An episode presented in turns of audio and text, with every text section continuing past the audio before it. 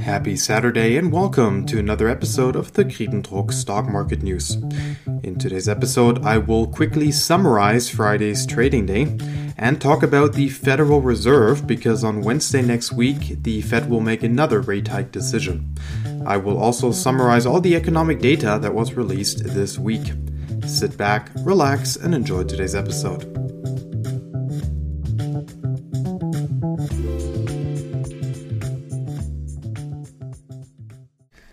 The past week was all about earnings season. The market has been mostly focused on the reported earnings, and the macroeconomic data was a little bit on the sidelines. Alphabet, Amazon, Meta, and Microsoft, all of these big tech companies, have reported earnings that mostly beat expectations. Jim Tierney, head of US growth investment at Alliance Bernstein, said to the Financial Times that, quote, the big tech companies are incredibly resilient, far better than predicted. End of quote. Let us take a look at how the major US indexes performed throughout the week. The S&P 500 gained 0.91% throughout the week and finished yesterday's trading day at 4169.48. The Dow Jones Industrial Average finished in the green with 0.87% and closed on Friday at 34,098.16. The Nasdaq 100 gained a beautiful 2.05% throughout the week and finished at 13,245.99. The 10 year Treasury yield was down around 9 basis points on Friday and fell to 3.437%. And the CBOE VIX Volatility Index was down 1.27 points at 15.76. To give you a better idea of how well the current earnings season has been going so far, just consider these numbers for a second. As of now, more than half of the S&P 500 companies have reported earnings so far and around 80% have been better than expected, according to the Financial Times. That, of course, is putting a lot of upward pressures on the major US indexes. Wednesday next week, we will get another Fed rate hike decision. That is mostly that is probably the most important event of next week. Expected is another interest rate hike of 25 basis points by the Federal Reserve, and investors will carefully analyze what Jerome Powell, the president of the Federal Reserve, will say during the press conference on Wednesday. Because this very important event will occur next week, I would like to talk a little bit about the Federal Reserve in today's episode and there's really no better opportunity to do that than on a beautiful Saturday afternoon. Throughout this episode, I will refer to some things recently said by renowned economists, including Mohamed El-Erian, the president of Queen's College. The Federal Reserve at the moment has two main issues. The first issue is they are not anchored to a certain strategy which means that they are dependent on economic data, which is indeed a lagging indicator.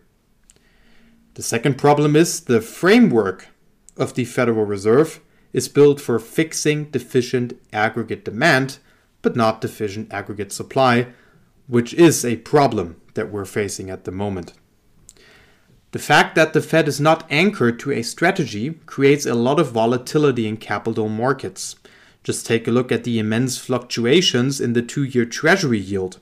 These fluctuations make cash management very hard and they create other economic implications. Now, I believe that we live in a world of deficient aggregate supply. And um, in my opinion, that is a strategy that the Federal Reserve, or a belief that the Federal Reserve could be anchored to. I will explain to you why I believe that we live in a world of deficient aggregate supply. Consider the following points. Companies are rewiring their supply chains. Economics is becoming increasingly influenced by geopolitical issues. And the labor market is incredibly tight. All of this means that supply is much less elastic than it used to be. However, at the same time, the current economic data shows that consumers are incredibly resilient. Consumer spending is at the strongest level for almost two years. When looking at the most recent earnings reports from companies, we can see that they are still able to pass on much higher prices to consumers without seeing a significant drop in sales volume. These two points indicate a very resilient consumer. Now, you might wonder why the consumers are still so resilient. Now, there are two main reasons for that. The first reason is strong consumer finances have created new spending power for people at the bottom of the income distribution.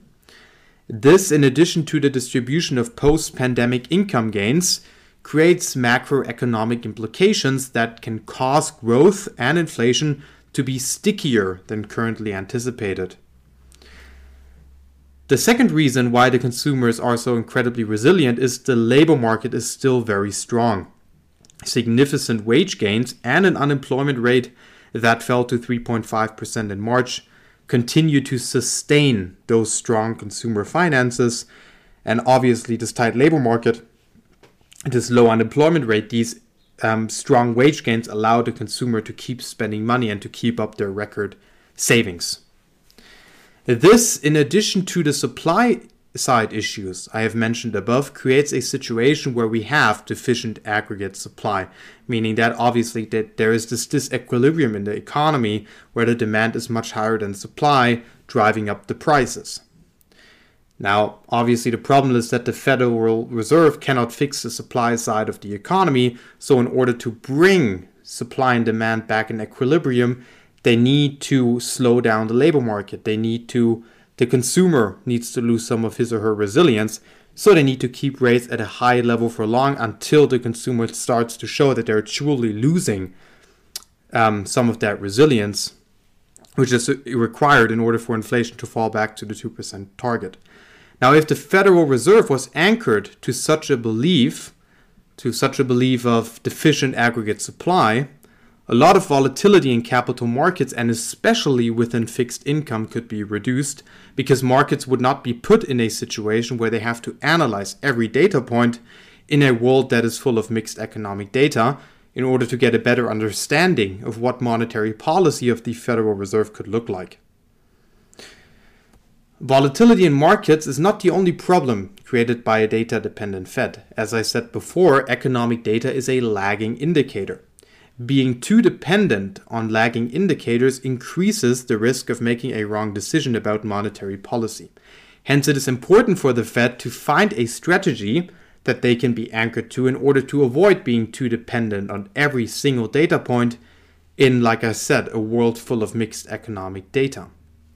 Now, let us transition a little bit to the meeting of the Federal Reserve next week. What tone do I expect from the Federal Reserve in the upcoming meeting? Well, this week has been another week of mixed economic data. We got a GDP growing slower than expected in the first quarter. It grew by 1.1% instead of the expected 2%. However, as I said before, the data also showed a very resilient consumer. Consumer spending reached the strongest level in almost two years in the first quarter of 2023. However, only looking at March, consumer spending did not increase again. In February, it increased by 0.2% month over month, and in March, it stayed the same. Headline PCE increased by 0.1% compared to a 0.3% increase in February. However, core PCE, a more reliable indicator for underlying inflation and a very important indicator for the Fed, rose by 0.3% again in March, which is the same increase as in February, so it remains very sticky. Year on year core PCE is at an increase of 4.6%. The savings rate of consumers increased to 5.1% in March, up from 4.6% in February. Putting this data together, we can see that the economy is indeed starting to lose some momentum, but inflation remains very sticky and far away from the 2% target of the Fed, and the consumer remains very resilient. The unemployment cost index shows that the labor market remains very tight. Wages and salaries grew by another 1.2% in the first quarter of 2023, compared to a 1% increase during the last three months of 2022. Putting all of this data together, I expect the Fed to still sound relatively hawkish during the next uh, meeting, and I would be absolutely shocked if the Fed does not raise interest rates by another 25 basis points next week. Now, last but not least, I'm going to touch upon something Mohamed El-Erian said on Bloomberg The Open recently. He believes that earnings have surprised to the upside, which indicates that a certain element of demand still remains very strong, and that is what you should look at. This strength is usually concentrated within the service sector. He believes it is difficult to, extrap- to extrapolate weakness to the general economy based on earnings. We should look closely at company earnings because companies are giving us a lot of information about what is ahead including about inflation.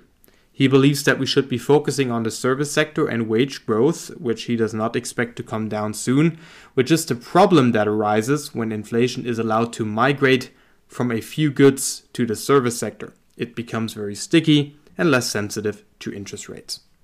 Those are certainly very uh, interesting and thought provoking comments from Mohamed El-Erian. I'm uh, very excited about next week, and it will be highly interesting to see how hawkish Jerome Powell truly will sound like during the uh, FOMC press conference. And that is it for today's economics and stock market update. I hope you enjoyed today's uh, summary of the trading week and also the summary of economic data and also um, the fact that I kind of touched upon what I expect uh, in the Federal Reserve meeting next week. Of course, the Talk Stock Market News will um, summarize the press conference of Jerome Powell in great detail and also comment on some of the things he uh, he said. Now, like I said, I hope you enjoyed today's episode. Another episode will be released on Monday. Have a great rest of your weekend.